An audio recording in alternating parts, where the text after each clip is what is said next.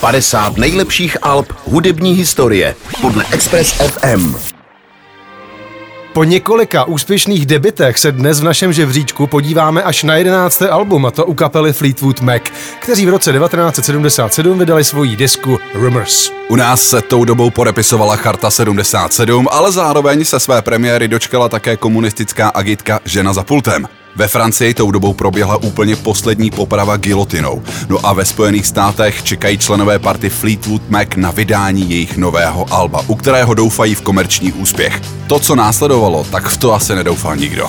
Té době byly Fleetwood Mac už úspěšnou a zaběhlou kapelou. Jejich poslední desátá eponymní deska, která vyšla v roce 75, zaznamenala úspěch a dokonce se dostala na první místo amerického albového žebříčku. Skupina chtěla na tento úspěch samozřejmě navázat a tak se pustila do nahrávání desky nové. V té době se ale na jednotlivé členy valil jeden problém za druhým. Úspěch si možná vybral svoji daň. Skupinu opouští původní kytarista Bob Welsh, kterého nahrazuje Lindsey Buckingham a nově přichází také Stevie Nicks. Právě tihle dva nově příchozí si během koncertování nemohou přijít na jméno a neustále dochází k obrovským hádkám. Do toho skupina akorát dokončuje intenzivní turné, díky kterému se po osmi letech rozvádí zpěvačka Kristin McQuay a basák John McQuay. Ve skupině Fleetwood Mac tehdy panovalo vše, jenom ne dobrá atmosféra pro nahrávání nového alba. V tom všem se hrabal samozřejmě i americký tisk a neustále spekuloval o tom, kdo z party odejde, aby kapela mohla dále působit. K žádným změnám ale nedošlo a Fleetwood Mac začali nahrávat album Rumors, nejlepší desku své kariéry a to přesto, že vztahy kapely se samozřejmě urovnat nestihly.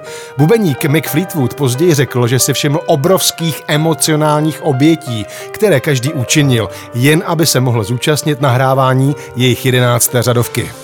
Narušené vztahy se ale musely během nahrávání nějak projevit a taky velká část skupiny řešila hlavně alkoholem a drogami.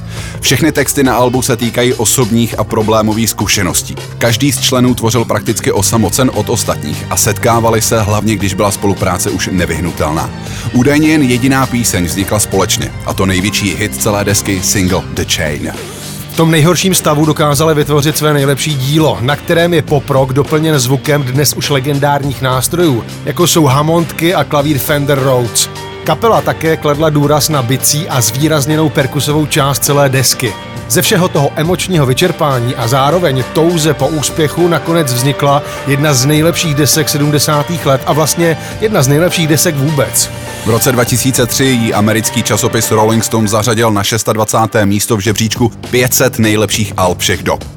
Alba se prodalo přes 45 milionů kusů a řadí se k nejprodávanějším album hudební historie. Fleetwood Mac a jejich album Rumors inspiroval umělce jako je Florence and the Machine nebo Haim a po právu patří do našeho žebříčku 50 nejlepších alb historie podle Express FM, ve kterém zaujímá 35. místo.